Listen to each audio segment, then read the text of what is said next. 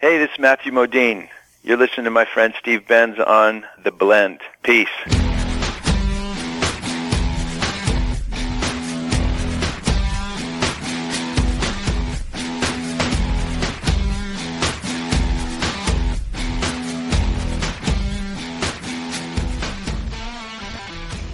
Welcome back to The Blend. My name is Steve Benz, broadcasting live from Chicago. You can never go wrong listening to The Blend. All right, so this is what we got going on. So today we've got a return guest.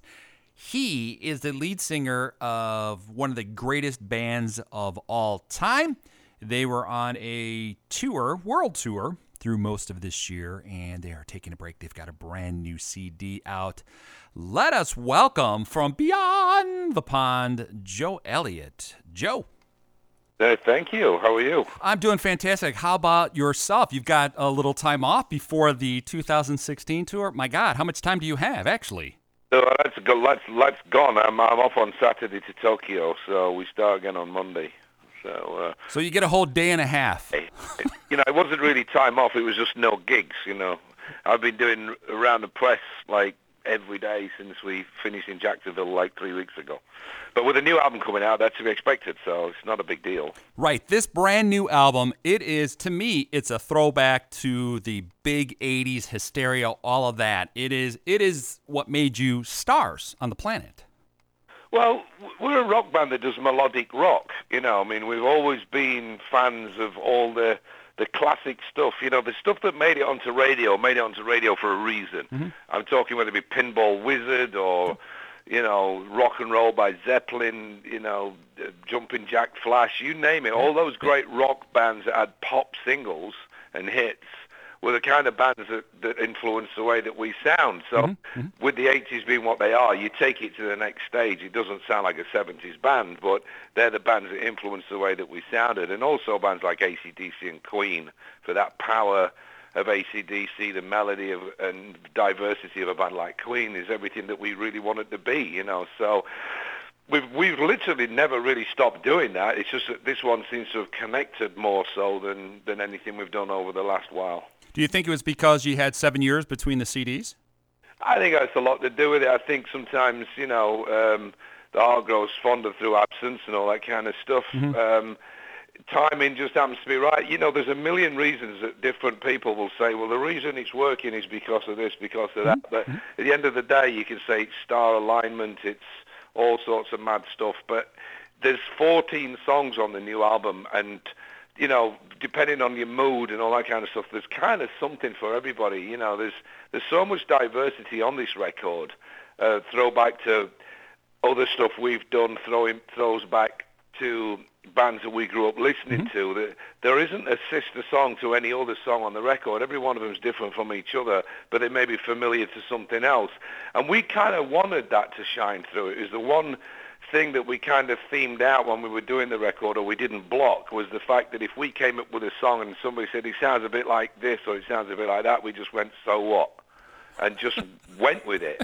And it's like he had an honesty about it rather than trying to defend it or hide it or disguise it or whatever. We just let it just be what it was, you know, and then it came out very, very naturally.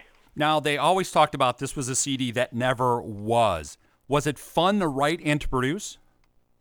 Yeah, it was actually. I think probably more so than even the first album, which is notoriously, for a lot of bands, the most fun record you'll ever do because you've been playing it live for a year around the clubs and stuff. So all you're really doing is kind of getting that one out of your system. It's your debut album. You've been playing it live. You can't really change the songs under guideship of a producer. You just record them and put it out, and it's normally fun to do.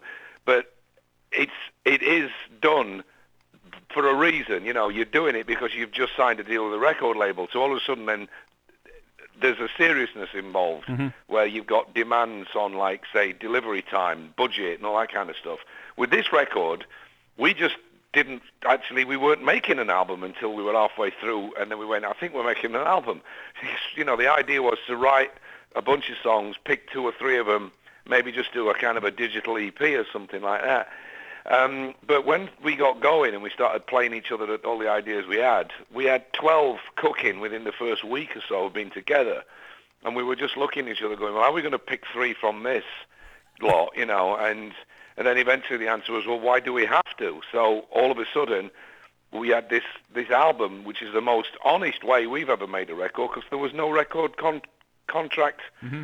To make an album for. We were done with our deal. We were free agents, which is a great feeling. And when the album was done, we put it on the auctioneer's block and said, right, who wants it? You know. Well, I would have auctioned something. I, I would have put in a dollar or two, maybe crowdfunding of some sort. no, we just paid for it ourselves. Yeah. You know, um, we didn't want we didn't want to be bogged down by other people going, well, we've put the money in, so we demand a certain this, that, and the other. It's like, no, this was 100% honest endeavour and artistic statement by five people that were just having a great deal of fun with all the experience that we've had over the years making music. Now, when I saw you back in Chicago a couple of months ago, there really is the the band. You guys, it's just brotherly love. You can feel it throughout the auditorium.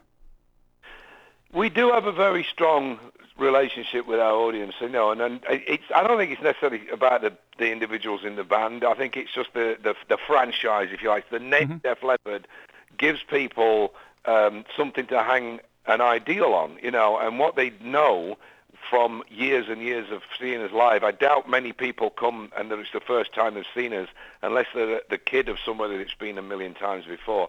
Is they know that we're it's a high quality band. You know, we've got lots of hits. They know them. It's a good time. Then they're not going to get overindulged with music that they don't know. Uh, but at the same time, it's not strictly a greatest hits show. There's all sorts of different elements to what makes it work. Um, and that's something that only happens because you've built up that relationship over a long period of time. That's what it's like to be rock royalty. That includes having a cruise next year. I just saw that, uh, DefLeppardCruise.com. You got to be looking forward to that in January. I've never been on a cruise, so as long as the seas aren't rough, it should be fun, yeah. The sea will not be rough, not for you. You'll walk on, it'll be just smooth sailing every day, every hour. Well, let's hope so. Let's hope so. So now you've got the 2016 tour coming up as well. Will that be different than the last tour that we just saw over the summer? Yeah, because we purposely played no new music on this tour. You know, it's, so the, the the the music industry, as you well know, is unrecognizable to the one that we both started in many years ago. Yep. Um, the roadmap got torn up, and you kind of just have to go with the flow these days. And, and what I say to you today could be out of date in two weeks' time. But um, you know, we, we did an entire tour of Canada, Europe, and the and the US, 73, 75 dates or so, with a new album kind of in the can, and we didn't play one song off it because we didn't want inferior versions up on YouTube. This is something that you didn't have to deal with in the 80s or even the 90s. Um, so we didn't play any new music. Starting out on this tour that starts in Tokyo on next Monday, um, we will be playing new music off the new album, and that will also happen on the cruise.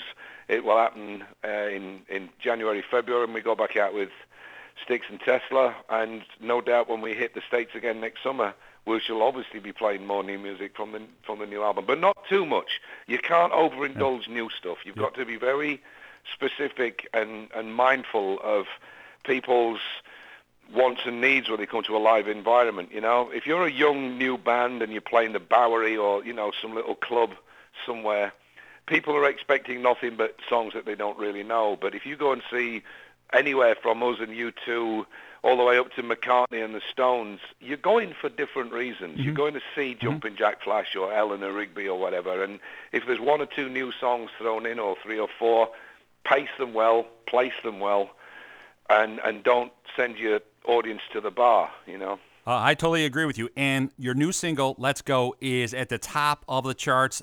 Let's face it, there's only one thing left for you and the band to do, and that would be a holiday CD. Yeah, that's. Ne- but having said that, Phil, our guitarist Phil, has got a side band called um, Delta Deep. They have just done a Christmas song, which is a kind of a very Billie Holiday bluesy thing, which is actually really cool.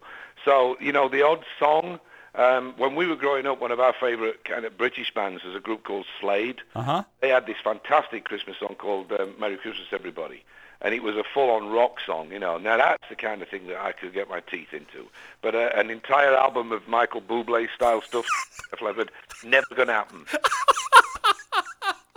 That is just priceless. Joe, it is always a pleasure to have you on. Catch the 2016 tour with Def Leppard, The Cruise, Def Leppard, cruise.com. Joe, always a pleasure. You are always welcome on the blend. Thank you so much. All right, take care. Much love. Yeah, you too, but thanks, man. Bye-bye.